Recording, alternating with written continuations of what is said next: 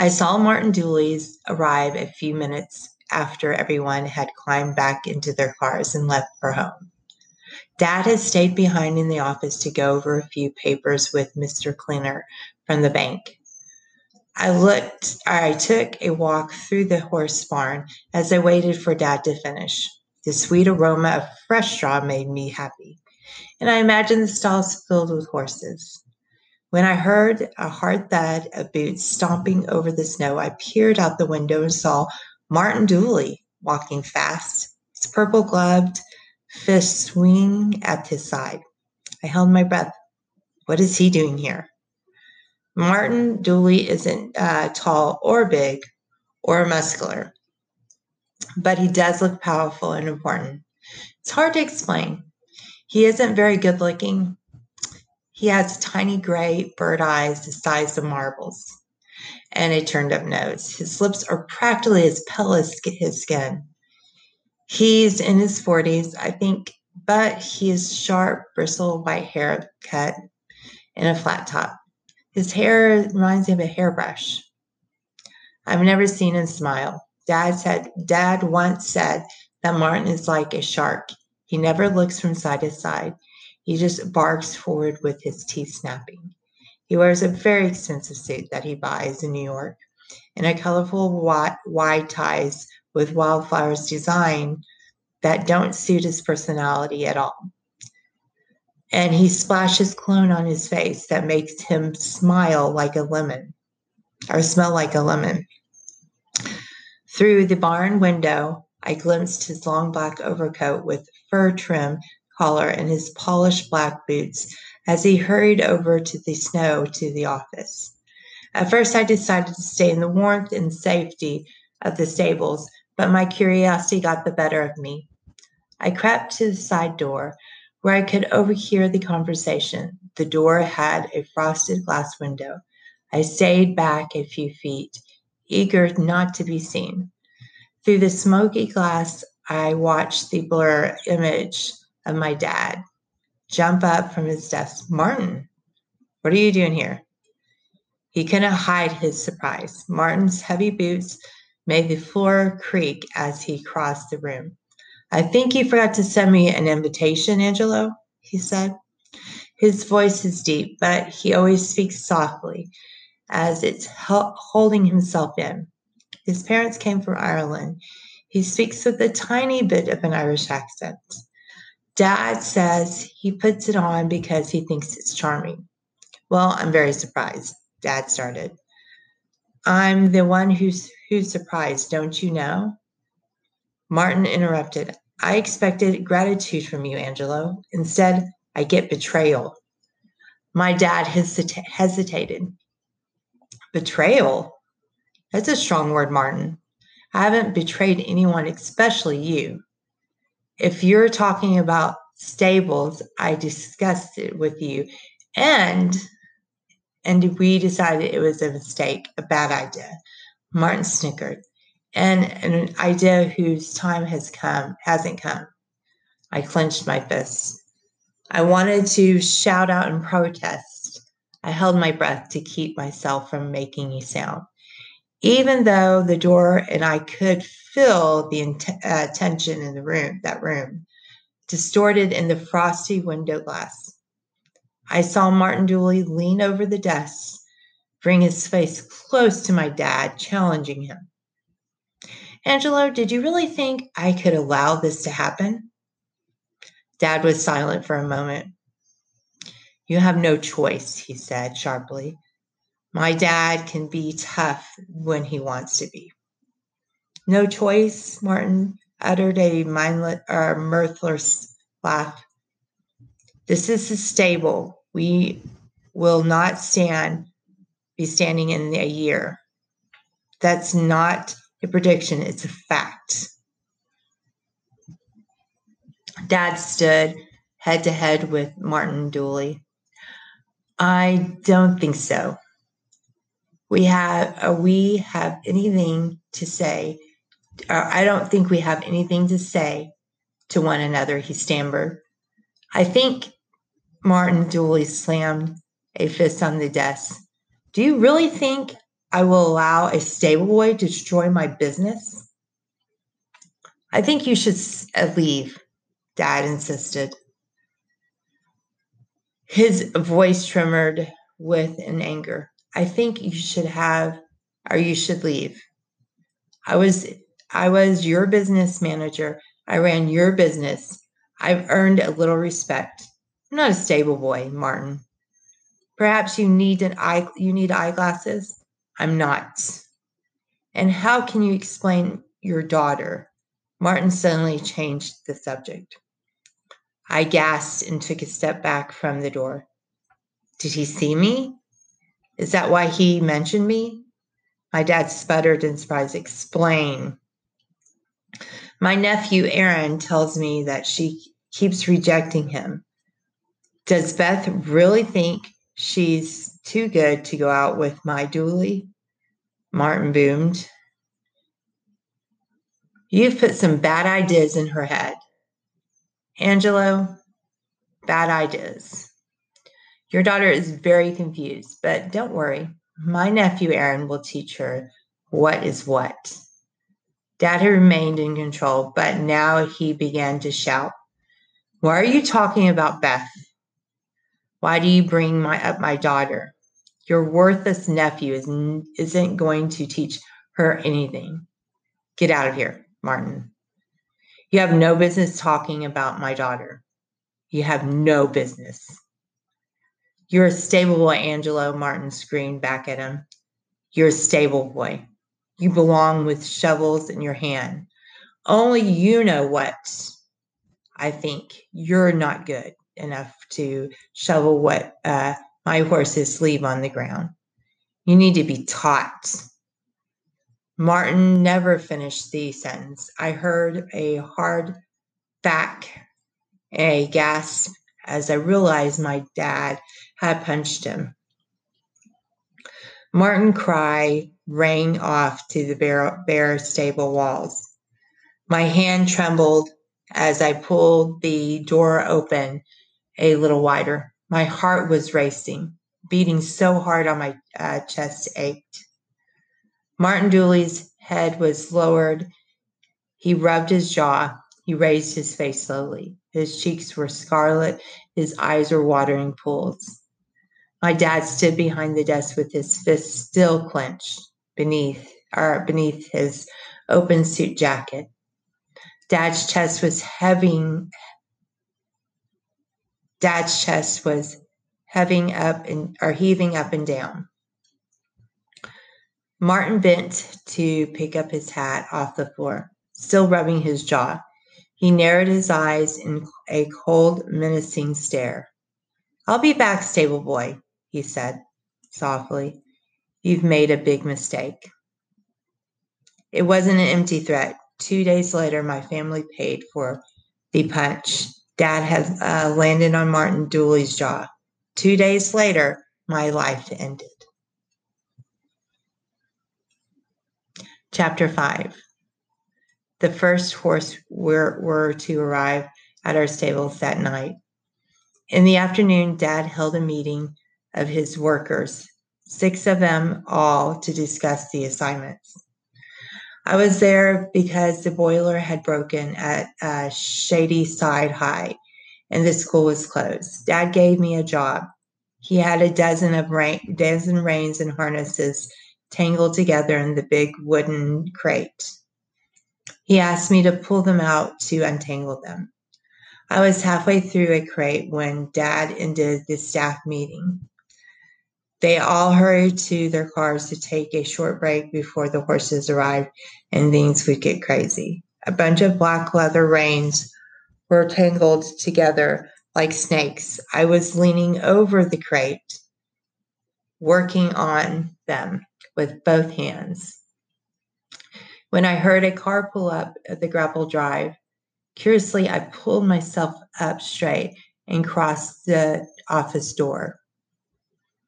I gasped as two men in large black overcoats burst noisily into the office. I blinked several times. I didn't really believe that I was what I was seeing. Their faces were hidden. They had black wool masks over their face. their wide brim hats pulled over, pulled low. Startled, Dad jumped up from behind the desk. What? The two men rushed forward and grabbed him roughly by his arms. Dad twisted and squirmed and tried to free himself. They struggled. What is this? Is this a robbery? I don't have any money here. What do you think you're doing? He managed to pull one arm free, but the masked men grabbed it and twisted it hard behind Dad's back. Dad let the sharp cry out, You you're breaking my arm. What is this about? What are you doing? We have a surprise from Martin. Dooley, one of them, Ras. I almost cried out when he gave Dad a sharp blow in the back of his neck with his open um, hand. Dad groaned and his head slumped for forward. His shoes scraped against the floor as the two men dragged him to the door. I didn't move. I couldn't breathe. I stood staring with every muscle in my body tense and tight, as if I'd been tied up with rope. This isn't happening. I didn't really believe it. This kind of thing happens only in the movies, right? Halfway the door, Dad groaned again, and one punch gave him another hard punch in the back of the neck. Dad had jerked back, then fell forward. His arms fell limp over the overcoat, shoulders of two men as they dragged him. When the door slammed hard behind them, the sound finally shocked me out of my stupor. I staggered into the now empty office, gasping for breath. I, a flood of questions washed over me. Where are they taking him? What are they going to do to him? What should I do? Eyes glimpsed Dad's car keys on the edge of the desk. I realized I had to follow them. I can help him. I know I can. I have to help him. I swiped the car keys off the desk, my hands cold and wet. I stumbled to the door, my heart racing. I knew I had to calm down. My whole body was shaking. My head was throbbing. I kept hearing Dad's groan of pain when the man punched him. I can't drive unless I calm down. I need to think straight. I've got to overcome this panic. I never felt anything like this. We have, we all have a moment of fear, our moment of fear. I guess, but total paralyzed panic was something I never dreamed I'd be experiencing. You have your tricks, Beth remembered. You have powers. The thought gave me a little reassurance enough to start breathing again, enough for my head to stop throbbing as if I was ready to burst apart. Though the office window, I or through the office window, I saw the two men heave Dad into the black back seat of the long black sedan. The afternoon sun was setting behind the trees. Long shadows spread over their cars as if they squilled backwards, spun hard, then shot down the gravel drive. Taking a deep, uh, deep breath, fighting the panic away, I waited till they were out of sight. Then I bolted out the door and ran to our little Ford, my shoes sinking into the wet snow. The burst of cold air set, sent a shiver down my body. But it helped revive me. I dropped behind the wheel of the fumbling the keys into the ignition. Please start, please start. I begged the car. The car had a habits like not starting for the first four or five tries. I pulled out the choke, turned the key, and stepped down on the gas pedal. The car coughed once, twice, and then the engine started with a roar. I turned the car, I turned the car and gunned the engine. The tires spun on the slick surface, and the car began to slide Dad had been talking about getting new tires for ages. These were worn down for to the hubcap. I worked the wheel furiously until the tire took hold and then headed the car down the hill, determined to follow the thugs who had kidnapped my dad. I didn't expect so much traffic on the road, river road. People driving home from work. I turned a little too hard and nearly reared the engine a red Mercury. The driver blasted his horn at me. I eased my foot off the brake and took another deep, shuddering breath. You can do this, Beth. You've got to help your father. I could see the black sedan three or four cars ahead of me. I wondered if I could keep it in sight. But then their car turned onto Park Drive and headed in the direction of North Hills. I knew there where they were going. I didn't need to, them to show me the way. They were heading to Dooley's stable, the office and uh, staff building. The barn stables, the supply house, and the other building of Dooley's stables, faced with each other's, form a wide square the riding path led into the Fear Street woods, which stretched behind the huge barn. In the middle of the four buildings is a courtyard, big enough to hold uh, dressers or dressers and equestrian contests. The snow had been cleared from the wide uh, asphalt driveway that led the park parking lot beside the staff building. I pulled to the ford two thirds of the way up the drive, just close enough to see the parking lot. The black sedan was parked at an angle next to the building, next to the building, squinting into the dying sun. I could see that the car was empty. Dad, where did they take you? I murmured out loud. I shout off I shut off the ignition ignition I shut off the ignition. Ignition. Ignition. My car was uh, safely out of view. I decided to climb out, my breath steaming up in front of me. I gasped. Then I heard the scream. I thought it uh, was my dad, but it was only a high whining horse from the long line of stalls.